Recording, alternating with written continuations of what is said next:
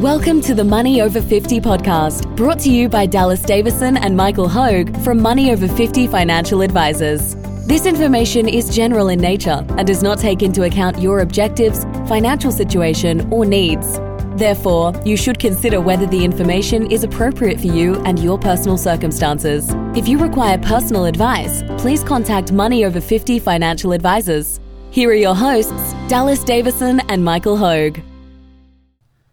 Welcome to the Money Over 50 podcast with Dallas and Michael. Dallas, your topic or rant today.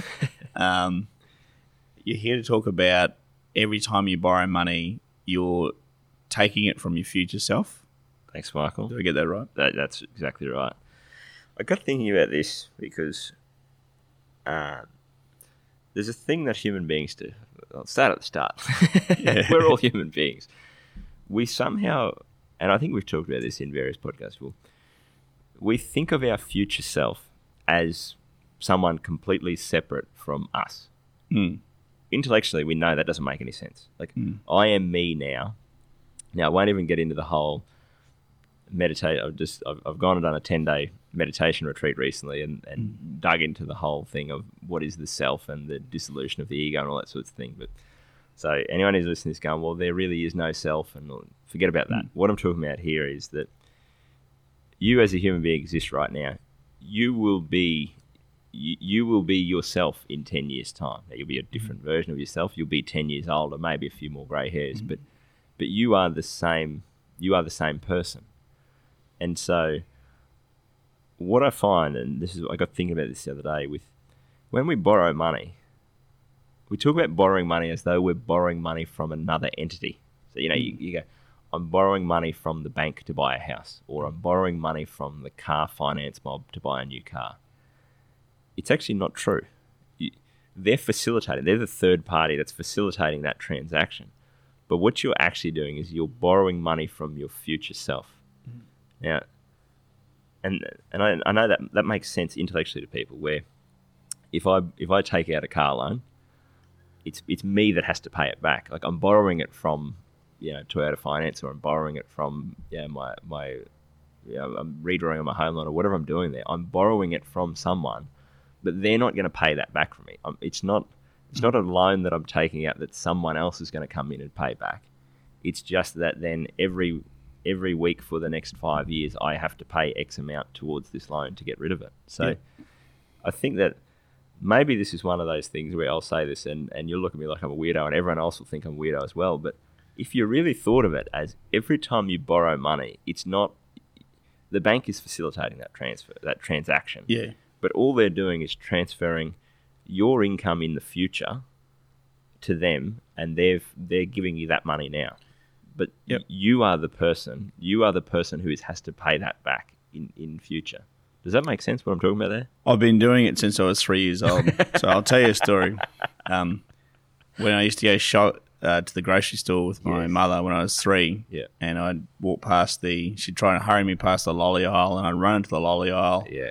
and ask for lollies and throw a tantrum when she said no, and she'd she'd pick me up and do that thing where mothers talk at the side of their mouth with clenched teeth, Yeah.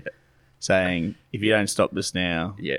you're going to get a belting when you get home." Now, getting home was to a three year old was like Forever away. was was twenty years away. So my future, so, so I would continue to throw, borrowing. I'd continue to throw the tantrum Yeah. in the lolly aisle. Yes. And I was thinking, I don't care about my future self. yeah, That's his problem. That's that's, that's, that. that's I want my current self wants a lolly right now, and I think it's it's Uh. it's um and, and and what you're talking about here, Dallas. You, I mean, to be clear, you're talking about you're talking about um uh luxury items in general here, aren't you? You're I talking mean- about I mean, I un, am. un, un, unneeded luxury items. You know, I mean, you're not necessarily talking about borrowing money to to to to to get ahead. Of course, I'm- like you're I mean, talking I, about I am, luxury. but I'm, I'm sort of, yeah. I mean, if you think of it that way, Hmm. if you think of it as I'm making a decision now, I'm, I'm going to, I'm going to have something now that my future self will have to pay for. Mm. Would my future self be happy with this decision or not? Yeah. And and you know, so for example, if you were to say, I'm going to, um, I'm going to, I'm going to yeah, we've looked at this with clients before where they've if they've paid off their home loan and they've got spare cash flow. In some cases, we might go, we're going to borrow hundred thousand dollars against the, the value of your home, and we're going to use that hundred thousand dollars to go and buy a, a, a basket of the biggest and best companies in, in Australia and around the world. So you you in the future will have to pay back this loan, but you in the future will also own this basket of companies. And so Yeah. that's that's I think the thing to think about is would my future self be happy with that trade? And and the reason why we have in some cases recommended that trade is because you go in ten years time I'll go, okay, great. Well I had that loan and I've had to pay that loan off over the last ten years. However, my future self gets this basket of companies that, Mm. that is now worth, you know, more than what I paid for it. And the same thing applies with you know, a lot of things where you might uh, buy a home now and say, okay, well, I know, I know that I'm gonna, I know that I'm gonna have to pay for that over the next 20 years, but I'm, I'm willing to make that trade-off. I, I know that I have to pay for it every week for the next 20 years, but I get the use of this home for my family for the next 20 years. It's, it's not, I guess the point of what I'm saying here is, is not that there is no real right or wrong. Like it's not up to us to tell you what's right or wrong in terms of that borrowing because, again, we're not the one that has to pay the loan back No. you you as the person making the decision it's you that gets the thing now that you've that you've bought with borrowed money and it's you that has to pay it back in future Yeah. Um, it, look, it, it makes sense when you frame it that way, of course. Um, and I, I don't think people actually put it into those perspectives. no And yeah, you hear you hear a lot of the time someone says, "Oh, yeah, I I, I borrowed to buy this jet ski, for example. It's it's, it's costing me hundred dollars a week now." Now, you and I know that Yeah. um, what what they're saying is I can easily afford that, and Yeah. I'd just blow that money if I didn't. Maybe maybe I just blow that money if I didn't put that into that. You and I know that that hundred dollars a week. Yeah. Harnessed into their superannuation fund over ten years Yeah. adds to an extra hundred thousand dollars that Yes. they'd retire with, Yeah. um, just over a ten year time frame. If they're younger than that, Yeah. Uh, it's a lot more than that. Yep. And yeah, from that they can generate you know a good yeah ten or fifteen thousand dollars of extra income to go on holidays and Yeah. things like that to run that out um, while they're retired. so So that's the. I mean, that's thinking about your future self. Yeah. Uh, there, there, there's there's the. I mean, oftentimes I find there's a high correlation between people that are very unhappy in their jobs and they're actually borrowing money to to, to seemingly give themselves something happiness Yeah. now. yeah But when you think about it, it actually ties you to that Yes. job that you hate Yeah. for longer because you've got to stay employed there to pay that back. It- it's it's no it's a similar sort of thing to someone who's who drinks because they're depressed you know what i mean you wake up you feel terrible you drink you wake up the next day you feel worse so you feel terrible so you drink again. It's it's that sort of thing where for a lot of people whether it's conscious or subconscious it's that thing of i'm doing something right now to try and make myself feel better but you're just you're planting the seeds of, of that that pro- Yeah. more and more of that problem in the future. I've, I've, I've just thought of it I, the, the jet ski analogy.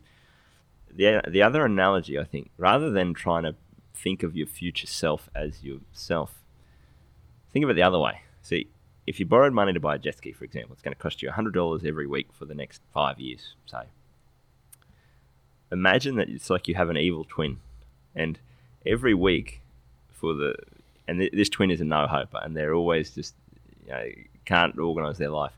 Imagine that every friday for the next five years this no hoper evil twin of yours comes to your house and knocks on the door and goes hey i've run out of money this week. Um, any chance you could spot me a hundred bucks and never pays you back and does it every friday without fail for the next five years. You would very quickly get sick of that of that hmm. of that twin because you'd just go no like spend what you've got. Don't don't be coming to me and trying to take my money off me. Maybe that's maybe it's not it's not that it's your future self. It's it's like that that thing of it's a hundred bucks a week but it's but it's a hundred dollars every week that you're taking off your future self. So you finish work on a friday afternoon and you go home and you think you know maybe my wife and i could go out for a nice we've got a hundred bucks cash here in my wallet. Let's go out for a nice dinner or let's go and watch the football tomorrow or let's go and do something like that over the weekend or let's go to breakfast tomorrow and sunday. And instead of you being able to do that the, the no hope of evil twin is coming and knocking on your door and Mm. going, hey, you know that hundred that you, I really need that actually now. So can you give me that and, and you not go and do that fun thing that you actually wanted to do on the weekend? So maybe that's a different a different way of thinking about it. That you know, it's it's. I'm now confusing my metaphors. But I'm saying Yeah. it's yourself, but it's not yourself. But it Yeah. So, so the listeners out there might be thinking, we don't do any of this. yes.